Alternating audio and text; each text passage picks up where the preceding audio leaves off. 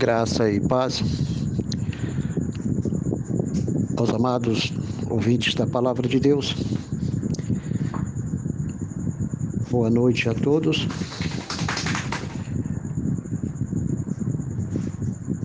Gostaria de retornar aos assuntos relacionados às modificações que ocorreram na realidade no mundo cristão.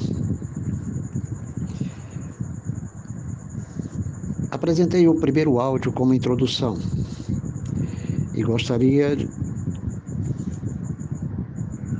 tratar novamente do assunto como a primeira parte. No que diz respeito aos pentecostais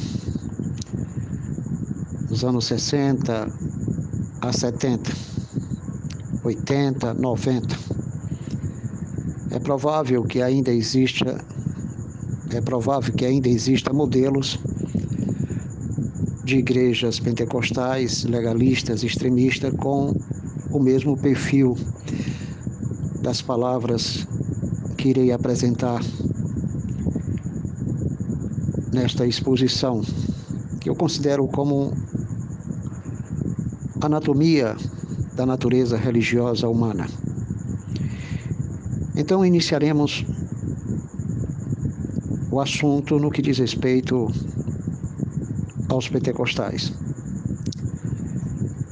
destacando o primeiro ponto no que se refere ao sectarismo, sobre quem tem poder espiritual no pentecostalismo.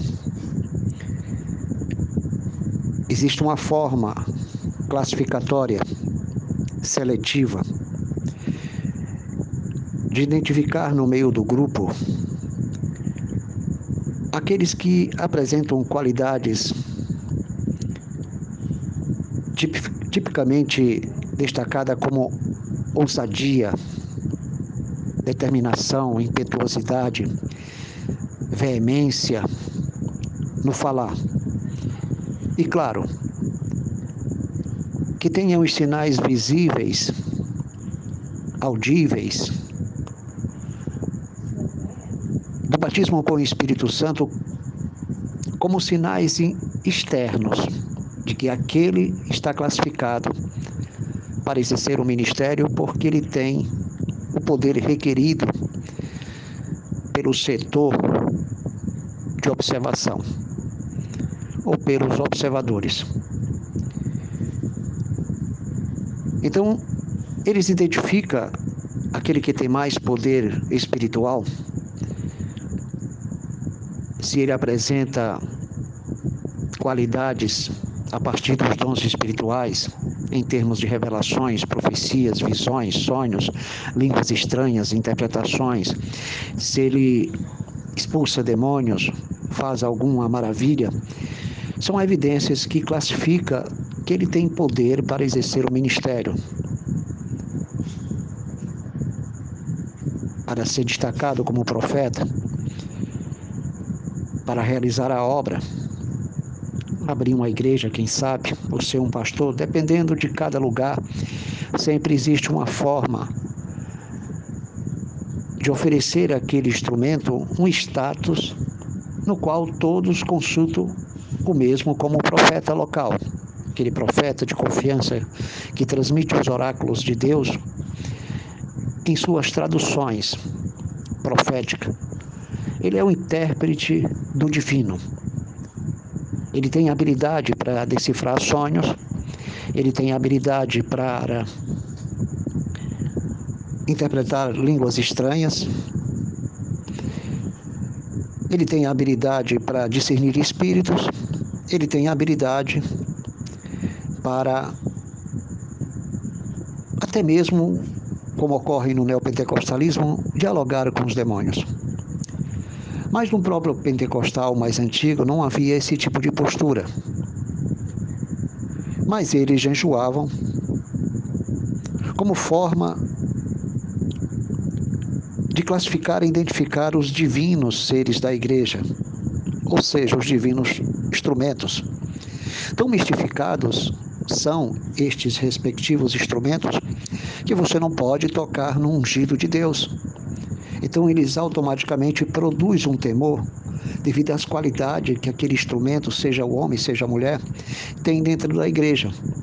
E essas qualidades, elas não são referências do divino, nem do Espírito Santo, mas um misticismo que não tem nenhuma relação com a Bíblia, porque ao investigarmos atentamente, sabemos que não é o perfil real das igrejas do passado ou dos apóstolos do passado.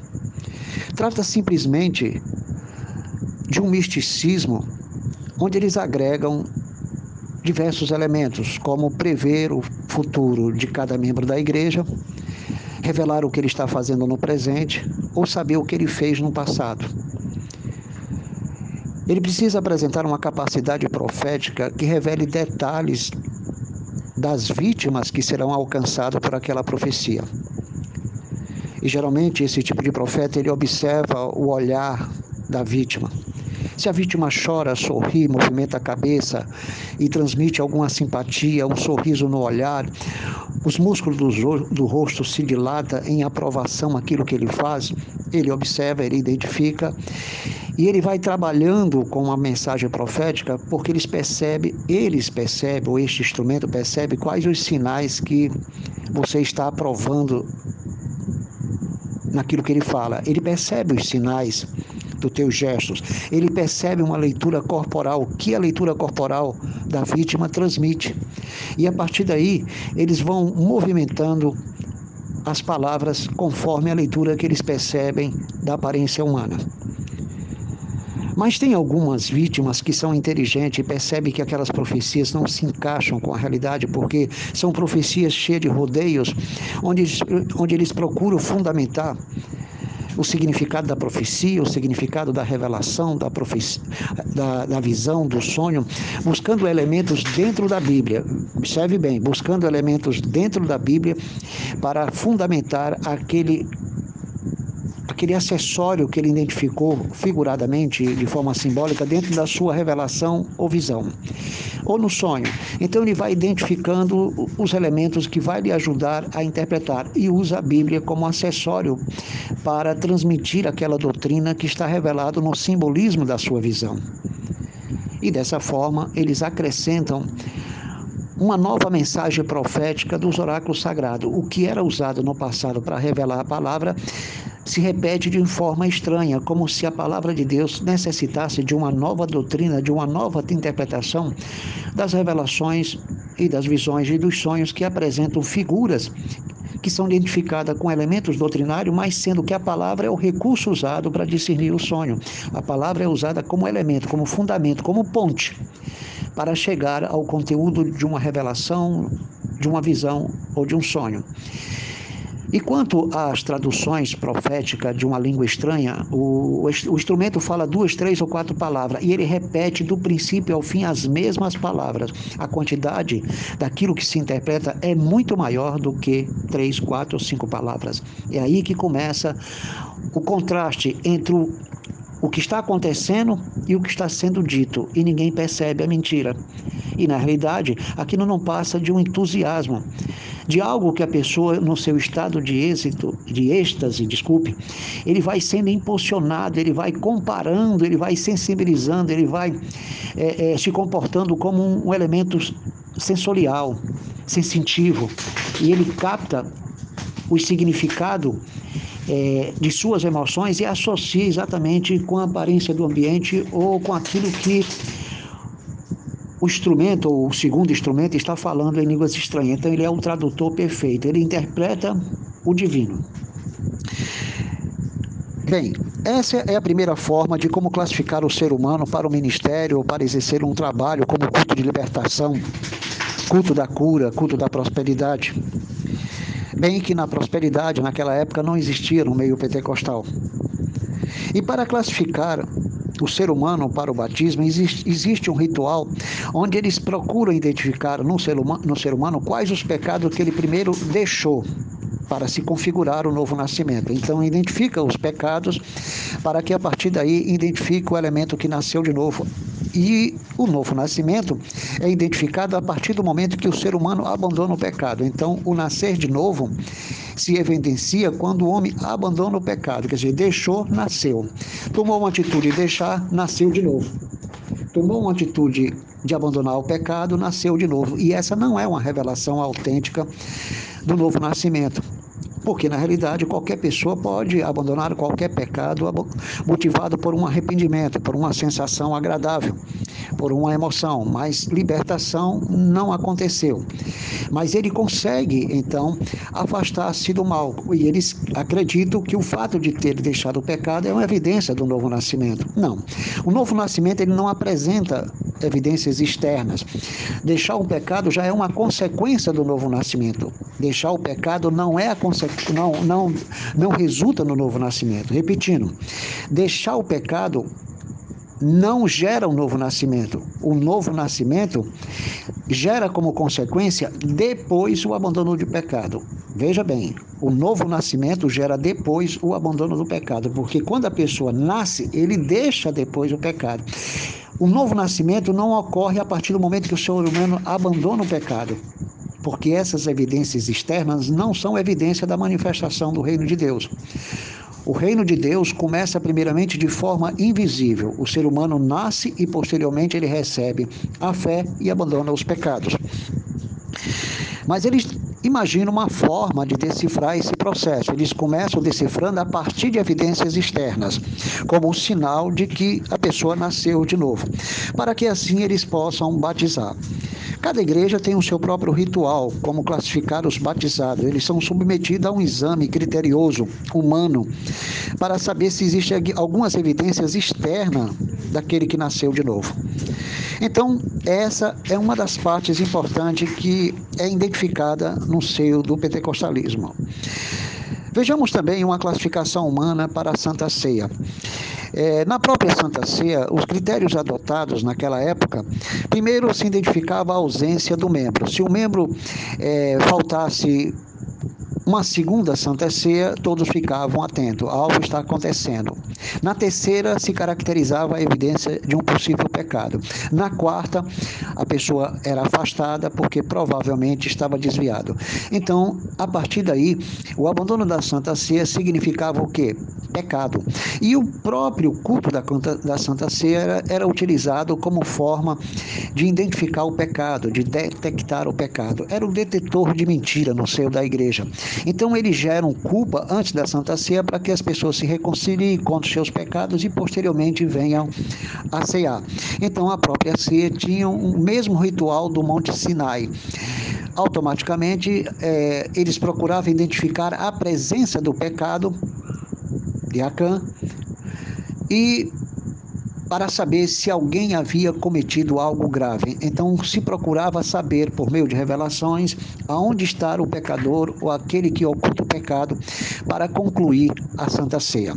Era comum também, naquela época, isso poderia acontecer de diversas formas, mas o método principal é detectar o pecado através da Santa Ceia, utilizando recursos místicos, como a própria revelação. Isso era comum naquele tempo. Em alguns casos, em algumas ocasiões. Mas existia outro caso bastante interessante. Não só a Santa Ceia para detectar pecado. Às vezes as reuniões de oração tinham essa função, detectar pecado. Bastava um irmão dizer assim: olha, estou sentindo o ar pesado e sobrecarregado. O mal está aqui no nosso meio, o diabo está no nosso meio, ou alguém está em pecado. Eles, então, captavam aquela sensação de peso, de tristeza, de que havia na atmosfera espiritual a presença de um demônio ou a presença de um pecado oculto. Então, eles alegavam que isso era um obstáculo para o Espírito Santo se manifestar.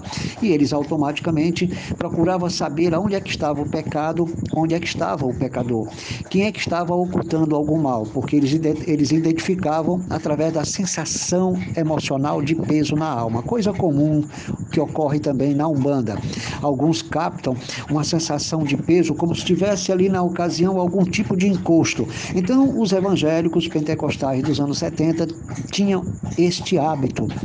E principalmente, quando abria um texto bíblico, se o texto bíblico falasse de adultério, automaticamente alguém ali seria acusado de estar em pecado. Sem saber quem era, eles automaticamente faziam uma exposição da pregação de um texto bíblico selecionado aleatoriamente. Fechava-se os olhos, a Bíblia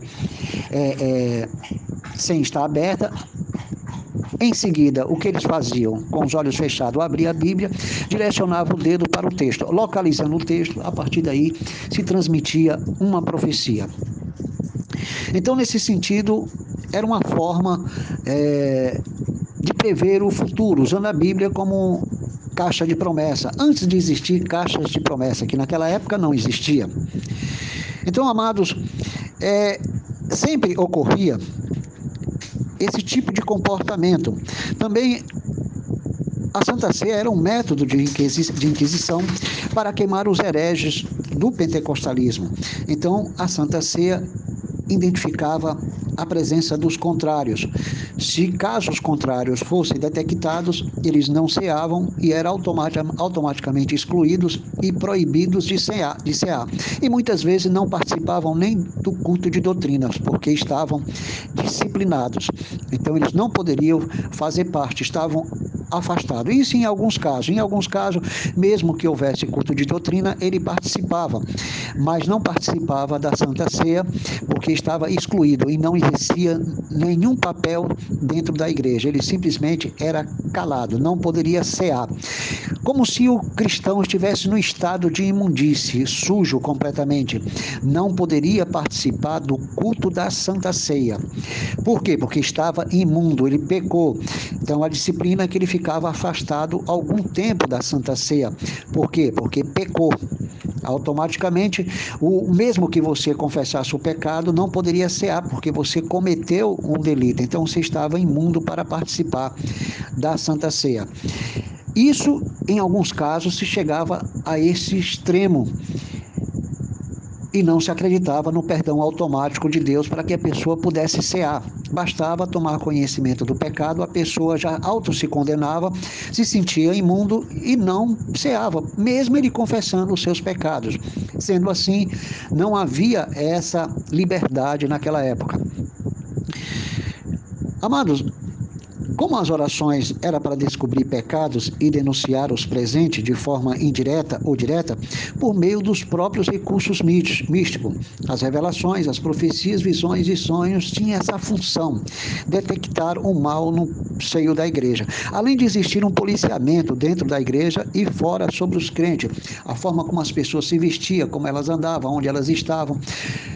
E havia casos que, às vezes, o simples contato com outras igrejas era suficiente para disciplinar o outro. Havia proibições, não se podia cumprimentar o ministério, os irmãos do ministério tal. Qualquer que cumprimentasse com a paz do Senhor era disciplinado. Se um pastor recebesse um pastor de outro ministério, ele poderia ser disciplinado, afastado da direção do trabalho. Então havia esse tipo de controle total sobre o grupo. E se você visitasse uma oração de outra igreja, corria o risco de ser disciplinado. Se você visitasse uma igreja de doutrina contrária, você era disciplinado. Se você andasse com os irmãos de outro grupo, de outra igreja que eles não aprovavam, era disciplinado. Assim conduzia todos a igreja do Senhor naquela época. Era um rigor total. Policiamento para saber quem usava calça comprida, policiamento para saber quem cortava os cabelos, quem usava brinco, e até alguém observava na porta o tipo de roupa que a pessoa entrasse. Havia casos que tinha alguém que até usava uma fita métrica para saber o comprimento da roupa, se estava acima do joelho em uma medida, digamos, exacerbada, que deixasse visível uma parte superior do joelho. Então eles eram detalhistas em qualquer roupa apertada, principalmente do próprio homem, usava textos bíblicos para dizer: sede santo como eu sou santo, como se o homem pudesse expressar a santidade de Deus, sede perfeito como eu sou perfeito. E essas passagens eram utilizadas para que as pessoas identificassem o quanto Deus exigia santidade e perfeição, como se alguém pudesse materializar externamente ou internamente a perfeição de Deus e a santidade. Então, para censurar a roupa de alguém, eles diziam: sede simples como as pombas, simplesmente para inferiorizar aquele irmão, acusando de pecado ou de mundanismo. Dessa forma, o policiamento era constante, os olhares. Amados, era um período onde as igrejas evangélicas se transformavam no tribunal da Inquisição, seja sobre ministro, seja sobre os crentes. E esse tribunal era severo. Você perdia todos os seus direitos de pregar.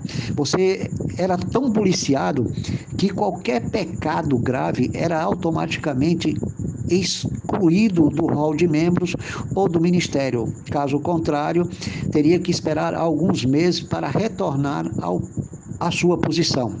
Então, esse rigor de querer classificar as pessoas por meio desse processo não melhora a obra de Deus. As pessoas precisam entender uma coisa: Deus é que administra a obra soberanamente. Aquele irmão que pecou, o próprio Deus sabe como afastar ele. Aquela pessoa vai se manifestar, porque o ambiente, sendo um ambiente que está a serviço de Deus, é evidente que as trevas não se unem com a luz, e qualquer pessoa que está em pecado, a sua consciência o incomodará, porque Deus fará com que ele se afaste, procure o pastor. Mas as pessoas preferem a punição direta, preferem identificar o pecador.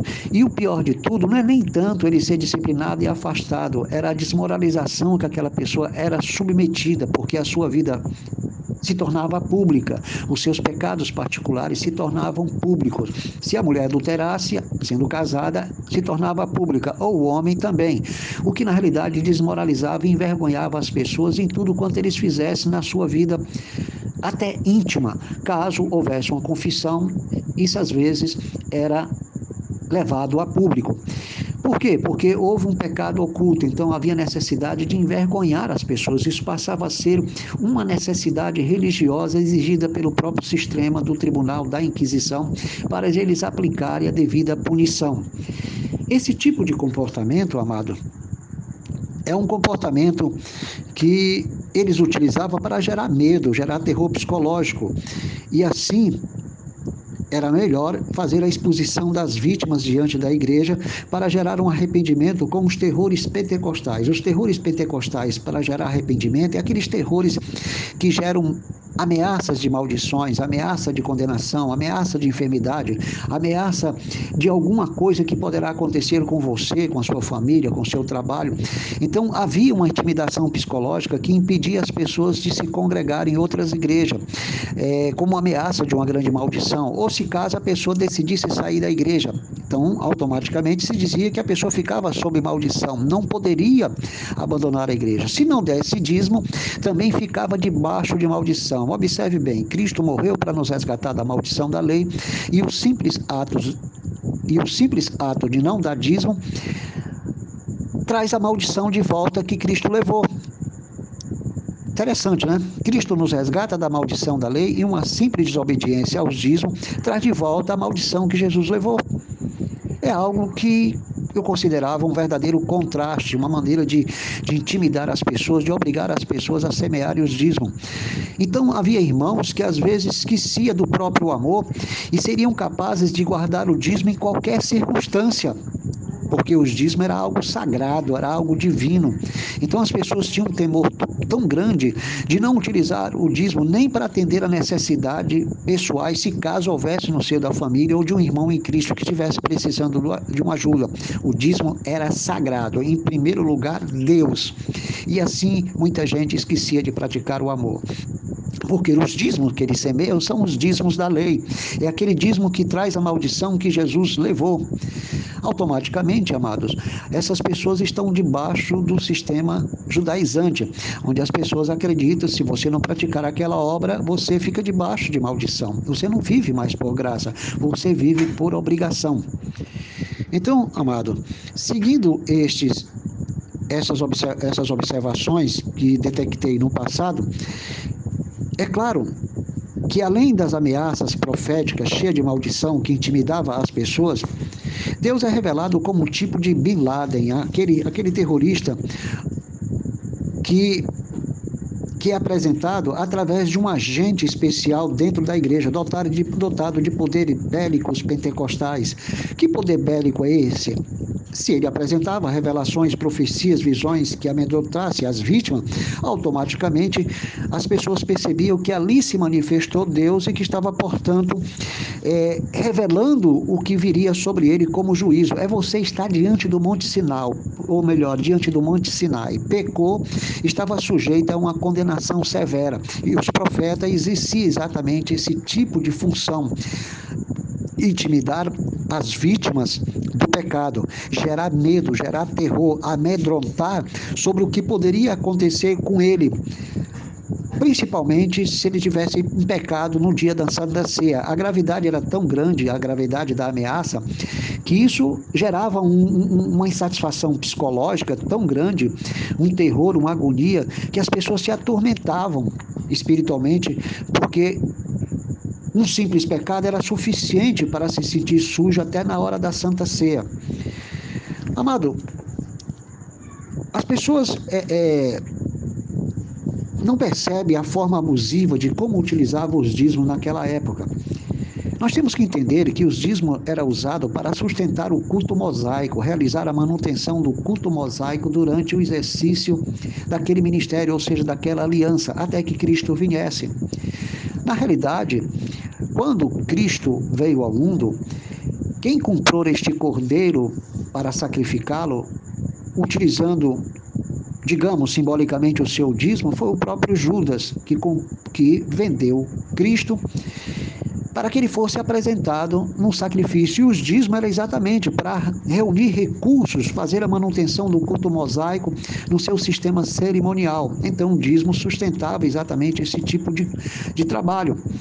E as pessoas não percebiam que, na realidade, a promessa na antiga aliança, eles alcançariam a graça da prosperidade por meio dessas obras, porque naquilo que faziam, ele estava apontando para Cristo que iria resgatar da maldição da lei, que era exatamente morrer na cruz. Mas só que a maldição dos dízimos por não cumprir era exatamente as mesmas maldições do capítulo 28 de Deuteronômio, versículo 15 até versículo 66. Então, ali estava caracterizado as maldições que poderia vir sobre a pessoa que, digamos, ceasse em pecado, não desse os dízimos, ou se caso tivesse ocultamente dentro da igreja pecando. Então, temos aí um Deus que, na realidade, se apresentava de acordo com o Monte Sinai. As pessoas não deixam Deus se manifestar na consciência da pessoa. Eles manifestam Deus. Eles usam Deus como instrumento para gerar essa intimidação psicológica, para transmitir a ideia de que Deus é real, Deus é vivo, Deus está presente. Então, eles utilizam Deus. Eles não deixam Deus se manifestar na consciência do irmão ou da irmã. Eles não deixam Deus exercer a sua soberania. Eles exercem a soberania no lugar de Deus, envergonhando as pessoas, humilhando, tornando público seus pecados. Então, amado, eles utilizavam as palavras do Novo Testamento para forçar a aplicação dos dízimos, enquanto que os textos mesmo do Novo Testamento,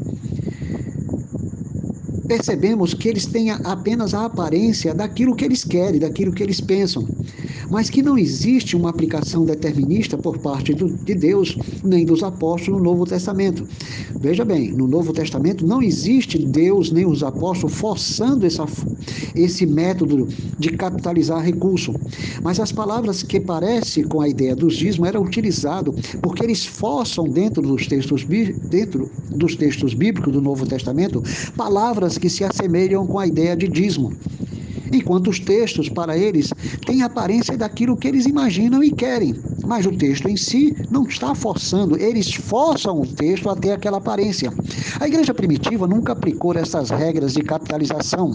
O dízimo da lei era usado com os mesmos significados mosaicos para escravizar os irmãos daquela época no meio pentecostal. Então, nós observamos que desde o momento que se determina os valores estabelecido por uma norma governamental é imposto e não graça. Mas assim pensam os pentecostais extremistas. Deus impôs, então, se foi imposto, não é mais graça, é lei. Porque tudo que se impõe, que se obriga, que se coage, não é por graça, é por obras. Então havia uma coação, como se Deus fosse um governador tirano que estabeleceu um imposto sobre a sua obra. Você quer minhas bênçãos? Você tem que pagar o imposto. Eu te dei salvação? Pague o imposto. Eu te dei prosperidade? Pague o imposto. Eu te dei trabalho? Pague o imposto. Eu te dei saúde? Pague imposto. Eu abençoei teus filhos? Pague imposto. Enfim, todas essas regras se transformam nesse regime. Um Deus governamental, ou seja, um Deus político que assume um governo que cobra um imposto ao seu povo. De maneira que no Novo Testamento nós percebemos claramente que Jesus faz menção dos dízimos que era praticado pelo judaísmo daquela época.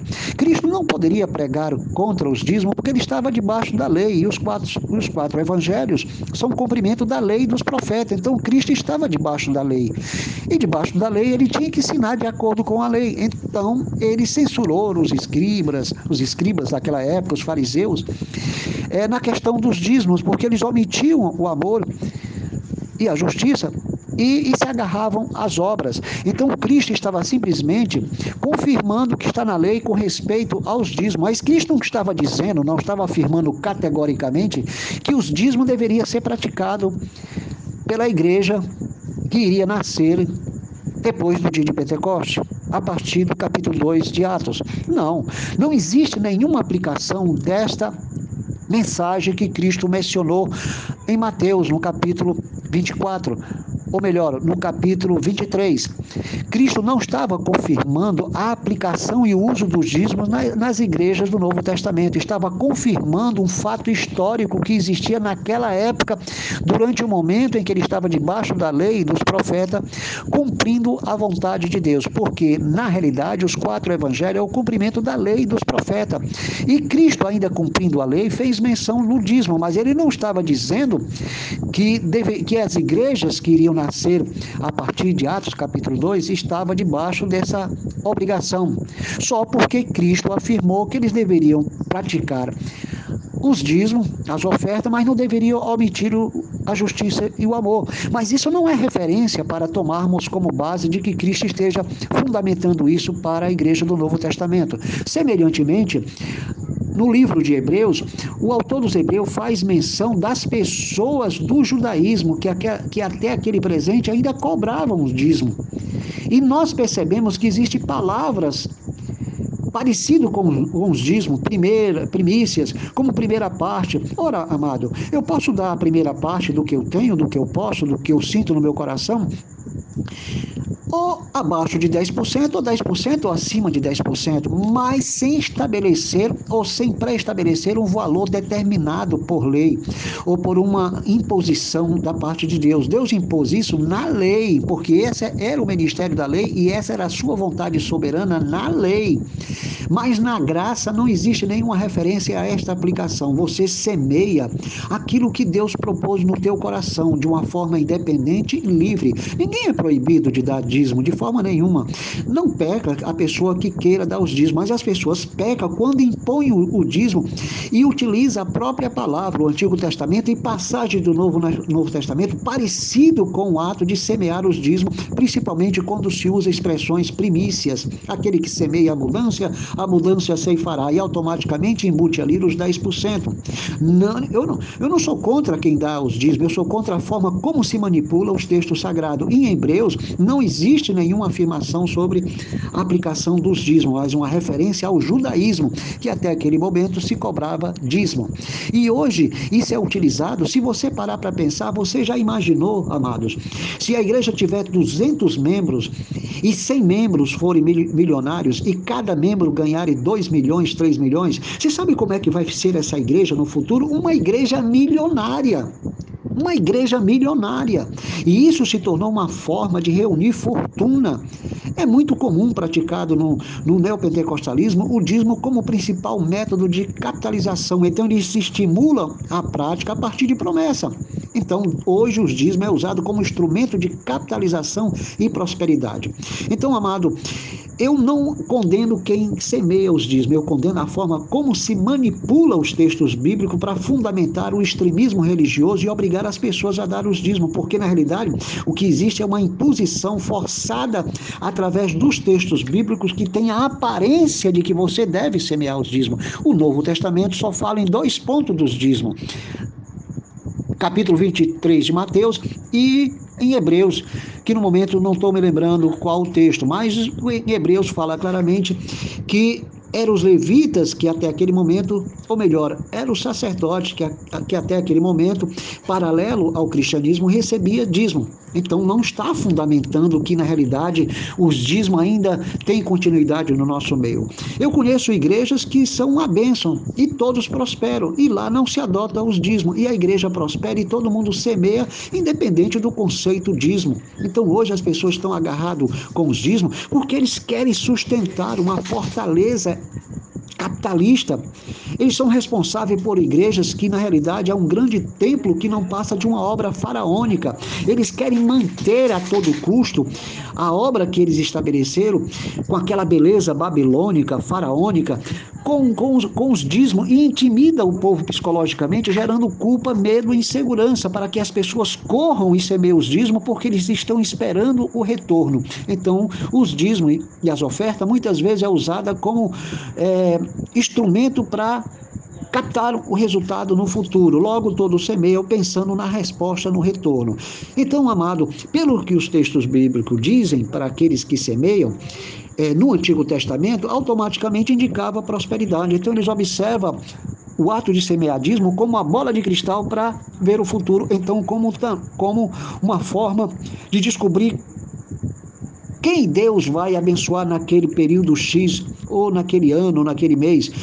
Certamente Deus vai ter que girar o globo da sorte com as pedrinhas mágicas que tem o nome daquele irmão que semeou o dízimo fielmente, com todo o coração, com todo amor. Então Deus vai selecionar quem é o abençoado, quem é o sorteado no ano de 2021, no ano de 2022, no ano de 2023. Então quase todas as igrejas pentecostais têm essa visão.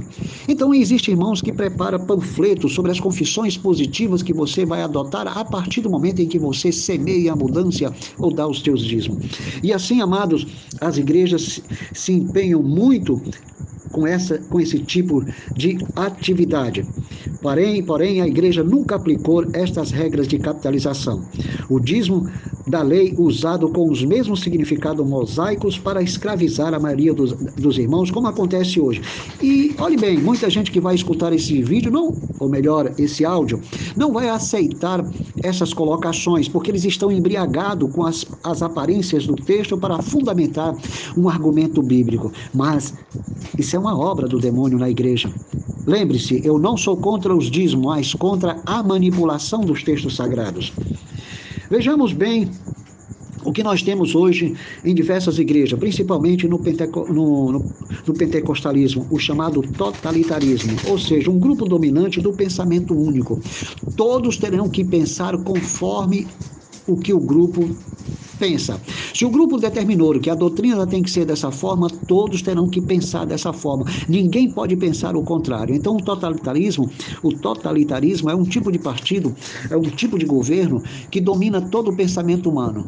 Os demais órgãos públicos, federais, ou estaduais, ou municipais, terão que ter o mesmo pensamento. Assim é as igrejas com os grupos totalitaristas. Eles dominam a igreja a partir de uma doutrina absoluta, única e verdadeira, como se todas as demais igrejas mentissem e eles falam a verdade. E, na realidade, eles não falam a verdade. Eles estão utilizando algo que é parecido com a verdade, apesar de existir algumas verdades ou muitas verdades, mas também existem muitas mentiras neste meio. Portanto, amado, nós observamos exatamente isso. Todos têm que pensar como o grupo que lidera. Se você pensar de forma contrária, você não vai ser classificado para ser ministro ou para ser um pastor. Você tem que pensar como eles pensam, você tem que fazer o que eles fazem, você tem que pregar como eles, pensar como eles, sentir como eles, ensinar como eles, aí você será pastor. Você não pode controlar o pensamento dominante, que muitas vezes a maioria desses pensamentos dominantes são doutrinas diabólicas e heréticas, parecido com a verdade. E o que é parecido com a verdade engana mais que a própria mentira. Então nós estamos também observando a chamada infalibilidade pastoral católica nas igrejas pentecostais. Muitos dizem que o Papa é reconhecido como um ser infalível. Então existe a infalibilidade pastoral naquilo que o Papa fala e naquilo que o Papa faz e naquilo que o Papa diz com respeito às Sagradas Escrituras. Essa infalibilidade papal também existe nas igrejas, a infalibilidade pastoral. Então o que o pastor pensa, o que o pastor fala, o que o pastor ensina, o que o pastor diz, o que o pastor determina, o que o pastor comunica, é algo que tem que ter o respeito como uma espécie de infalibilidade pastoral. A partir do momento que ele assume a liderança, ele se torna absoluto daquele cargo, ele fica para sempre ali no exercício da sua infalibilidade pastoral. E dessa forma, ele assume o controle de um único pensamento totalitarista e a igreja é obrigada a pregar exatamente daquela forma. E aí toda pessoa que entra na igreja, eles são reciclados, processados, reconfigurados, aculturados, para que possa interiorizar aquele pensamento dos totalitaristas. Então, amado, este é o poder absoluto que existe na igreja, o poder absoluto da voz pastoral como o único que pode falar o que está certo ou está errado. Se você observar o pastor errando e cair na bobagem de abordá-lo, repreendê-lo publicamente como um suposto profeta, você vai ser excluído. Era assim que acontecia. Então, ninguém poderia repreender o pastor como profeta. Mas os profetas que tinham poder nas mãos, que tinham a liderança, a autoridade na igreja, que tinha já um status, uma história, uma tradição, uma cultura de convivência, anos na liderança, o que ele profetizasse, qualquer revelação, profecia ou visão era aceita. Mas se um pequeno obreiro cair na besteira e tomar uma atitude e comportar-se como esse pastor, com as mesmas visões, repreendendo ele publicamente, você vai ser disciplinado, era disciplinado ou excluído, era afastado automaticamente. Eles podem abusarem, eles podem cometer abusos pentecostais, abusos místicos. Então a gente observa hoje pessoas no púlpito, falando de maneira áspera, grosseira, impetuosa, agressiva, apontando para eles mesmos, apontando para o altar, para os pastores, para os membros, de uma maneira tão insolente que você diz assim: caramba, eu estou diante do Monte Sinai, Deus está se manifestando, olha como esse irmão fala, olha como essa irmã fala, ela está cheia do poder de Deus, ela está cheia do poder de Deus, ele também. Amado, eles não estão cheios do poder de Deus, eles estão cheios da carne, cheios da emoção, cheios de associações, de assimilações com aquilo que ele sente, com aquilo que ele conhece da Bíblia. Então eles acabam incorporando inconscientemente a característica e a natureza dos profetas da Antiga Aliança, e eles são tão dedicados a leituras das profecias da Antiga Aliança que você percebe pelo linguajar e pelo temperamento que é o próprio profeta materializado ou reencarnado. Mas essa é uma fantasia que eles têm do antigo profeta, porque eles percebem o quanto eram ousados os profetas, o quanto eles eram corajosos em confrontar o rei, confrontar o sacerdote, confrontar os ímpios, confrontar os ameaçadores da casa de Israel. Então se percebe a coragem e a ousadia desses profetas. Então eles se incorporam, eles interiorizam, eles encarnam essa figura fantástica do profeta do Antigo Testamento, principalmente quando são dedicados à leitura de Isaías, Jeremias, Ezequiel, os profetas mais severos do Antigo Testamento, principalmente se eles absorvem muito as manifestações proféticas de Moisés. Então, amado, isso era naquela época normal, mas que na realidade de hoje tais práticas são crimes. Hoje são crimes, são crimes. Uma certa vez eu estava num lugar em que uma mulher apontou para mim porque eu estava de barba, provavelmente, e ela disse que eu deveria me santificar. Você já imaginou, você está, não sei, numa igreja, uma pessoa lhe aponta e diz que você deve santificar-se ou arrepender-se do seu pecado? Isso é grave, amados. Isso é grave, isso é falta de respeito, isso é crime, isso é abuso de poder, é assédio moral, é constrangimento psicológico, emocional, é constrangimento moral, é violência moral, é violência psicológica, é violência pública. Então isso é um desrespeito.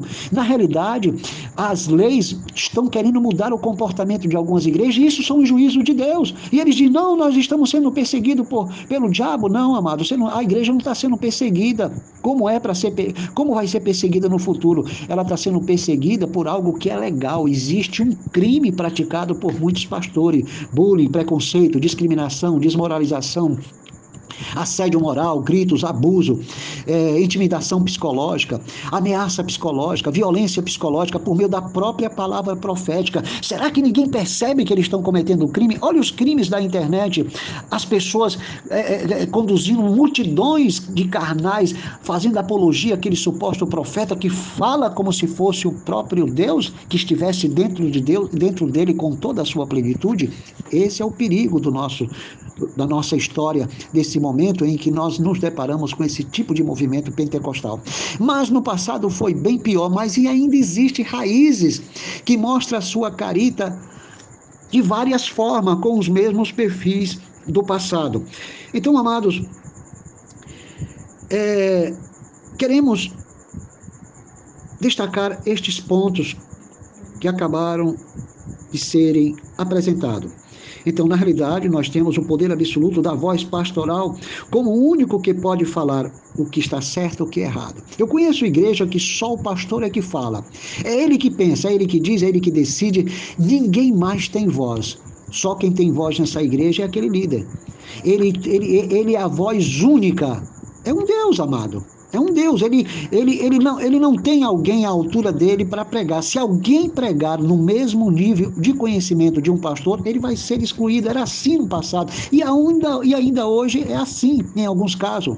Se o humilde demonstrar um alto nível de conhecimento semelhante ao pastor presidente, pode ter certeza que ele vai ficar de olho em você, ele vai policiar você, porque ele percebe que existe ali o quê? Alguém que está competindo com ele, alguém que está no mesmo nível dele, alguém que está querendo, quem sabe, ocupar o seu cargo, ou competir com ele, ou revelar habilidades. Então eles não aceitam concorrente. Existe na igreja das pentecostais uma concorrência entre eles, a briga pelo espaço para ter o status de profeta, de quem prega melhor, de quem tem mais poder, de quem tem mais unção, de quem tem mais dons espirituais do que o outro. Eu cheguei ao ponto de observar um irmão, Deus, ele afirmando, observe bem, cheguei ao ponto de observar um irmão diante de todos dizendo, Deus me deu 9 dons. Você já imaginou alguém ter 9 dons espirituais? Esse irmão é perfeito, é um super Deus. Não existe ninguém com 9 dons. Os dons são distribuídos no seio da igreja, e muitos deles já cessaram. O apóstolo Paulo deixa bem claro, em capítulo 13 de 1 Coríntios, versículo 8, que cessariam. Mas ninguém entende o 1 Coríntios, capítulo 14, e eles interpretam favorecendo algo que não evolui, uma língua que não evolui, que é repetitiva. São 3, 4, 5, 6, 7, 8 palavras, e raramente chega a 8, 7, 6 palavras. Geralmente é 4, 5. E no mundo inteiro, irmãos, quase todo mundo fala a mesma língua. São poucas diferenças de um irmão para outro, de um país para outro. É praticamente... Isso não é estranho, amados?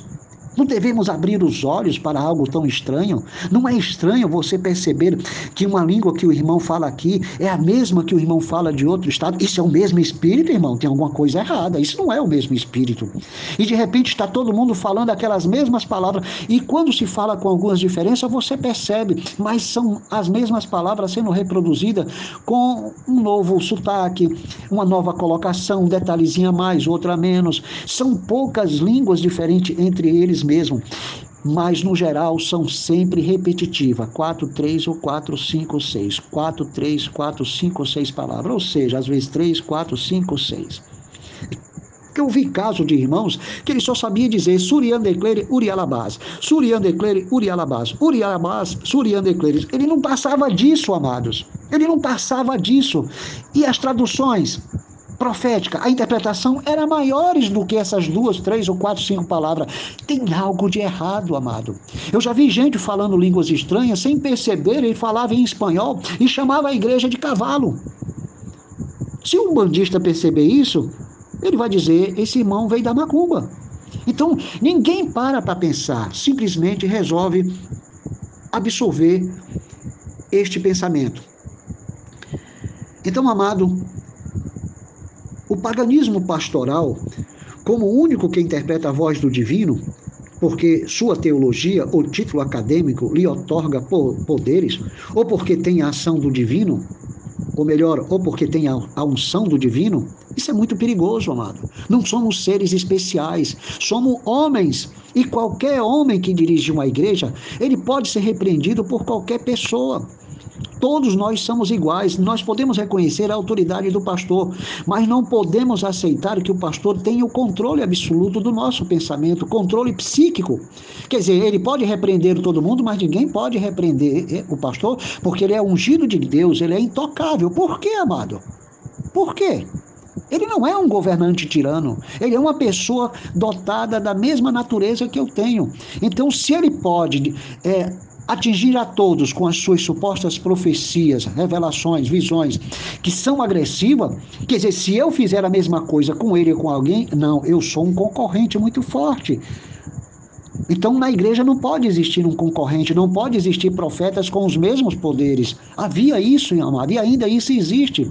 Existe um ciúme um do outro, alguém quer superar o outro, e quando alguém supera o outro, pode ter certeza que tem alguém que vai fazer uma fila na casa daquele irmão, querendo consultá-lo.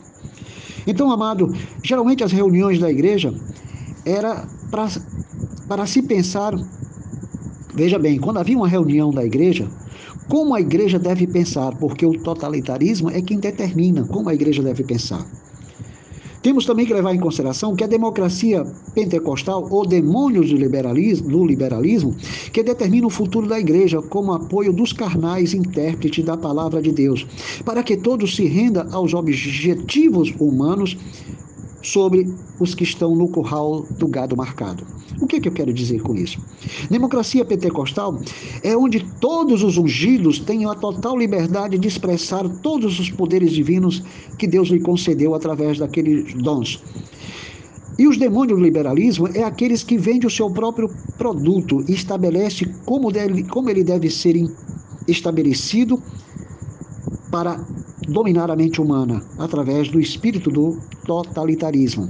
Então, o liberalismo exerce o totalitarismo. O liberalismo é o tipo de política onde os comerciantes, onde os empresários estabelecem a lei estabelece o preço dos seus produtos como leis de sua própria imposição. Ele se rege por si mesmo e por suas determinações. Ele estabelece o preço dos seus produtos. Então, o liberalismo no seio da igreja é aquele que estabelece como a coisa deva ser, qual o preço que todos devem pagar por aquilo que nós ensinamos para que assuma o pensamento totalitarista. Então, eles vendem um produto e estabelecem que o produto tem que ser aceito da forma como eles querem.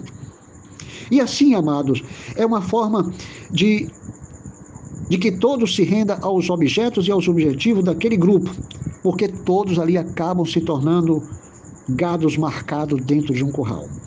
Bem, isso sem falar que existe o feudalismo pentecostal, o altar do feudalismo dominante. Aquela classe de nobres intocáveis, eles estão ali exercendo um cargo absoluto, um cargo divino. E se você observar no altar da igreja, ou parece que ali tem grandes autoridades políticas, humanas, ou parece que ali tem grandes seres divinos intocáveis, porque fica um altar repleto de pensadores. Parece que ali é o ponto central culminante da Inquisição, o Tribunal Superior da Consciência, reinando sobre o altar. Então ali só pode pensar aqueles homens, só aqueles homens é que têm qualidades, são os qualificados. Então existe tanta diferença entre eles, porque se você é um simples obreiro e você abre uma igreja na sua casa, se reúne, o pastor vai lhe dizer: você não é qualificado, você não é batizado com o Espírito Santo, você não fala língua, você não conhece os demônios, você não tem discernimento, você não tem unção, porque essa é a visão que eles têm de si mesmos e dos outros. Eles são espelhos de Deus para você. Então o que é que acontece? Os pentecostais, eles assumem aquela ideia que a imagem que eles assumiu é exatamente a imagem de Cristo. Eles querem ser para você a imagem verdadeira de Deus com as vossas palavras e com as vossas atitudes. E para encerrar esta segunda parte sobre o pentecostalismo. Na próxima nós vamos falar sobre o sectarismo reformado e sobre o neopentecostalismo. Os próximos áudios serão tratados sobre este assunto, sobre o sectarismo reformado, o neopentecostalismo ritualístico, a prostituição evangélica em algumas igrejas da África, e vamos falar sobre o show nas igrejas modernas de hoje e, claro, e finalmente, a classe mais perigosa, armeniana. Por que ela é perigosa? Porque existe um pensamento dominante muito parecido com o pensamento do totalitarismo. E isso nós deixaremos para os próximos áudios. Esta é a segunda parte. Trata-se apenas de uma forma de tornar público o que o povo de Deus dessa geração não conhecia nos anos 60, 70, 80, 90. E que ainda perdura estes exemplos, porque ainda existem pessoas que estão no altar. E observe o temperamento deles. Observe a forma como eles gritam e mudam a voz. Como eles se transfiguram. Até parece que nós estamos diante do rosto de Moisés, brilhando, porque ele acabou de descer do monte. Então, assim se apresenta a maioria desses profetas. E temos que levar em consideração, amados, que muitas das suas pregações, elas são irônicas, elas são debochadas e escarnecedoras. E ele sempre faz apologia de si mesmo com aquele poder que os classificou para serem instrumentos divinos da igreja. Amados, esta é a segunda mensagem da primeira parte, após a introdução do áudio que foi publicado antes. Graça e paz.